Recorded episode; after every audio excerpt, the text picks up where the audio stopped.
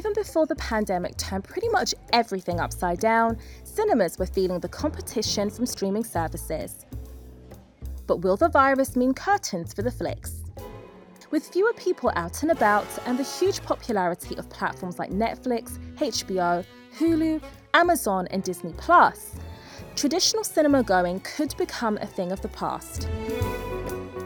Entertainment, the largest movie theatre chain in the world, announced it will be bankrupt by the end of the year. It's already closed its Baltic theatres.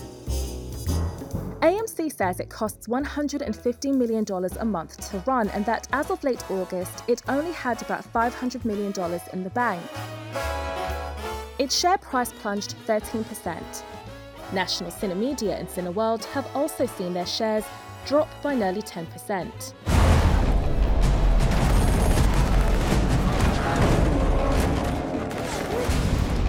Major film releases, which would usually provide huge boosts to cinema cash flow, are stalled.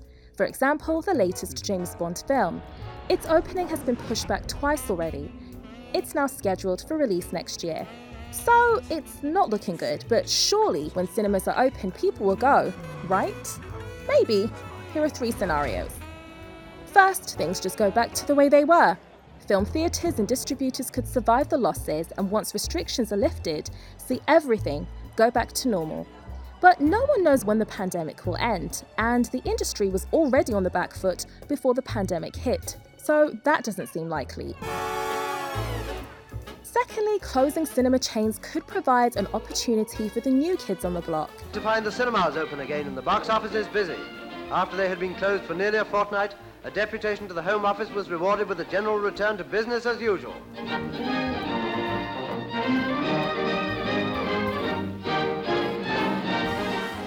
Before 1948 in Hollywood, one company often owned the production, distribution, and exhibition infrastructure, taking each film from start to finish. In 2019, Netflix bought its first movie theatres, heralding a potential return to the old school filmmaking format. Or, as with Disney's new Mulan film, blockbusters could go straight to stream. The window of time between cinema and stream release is shortening all the time. If it evaporates altogether, the viewer can really choose how and where they want to watch. However, things turn out, the cinema industry can only hope that popcorn, a giant screen, and the company of strangers will continue to lure the punters in.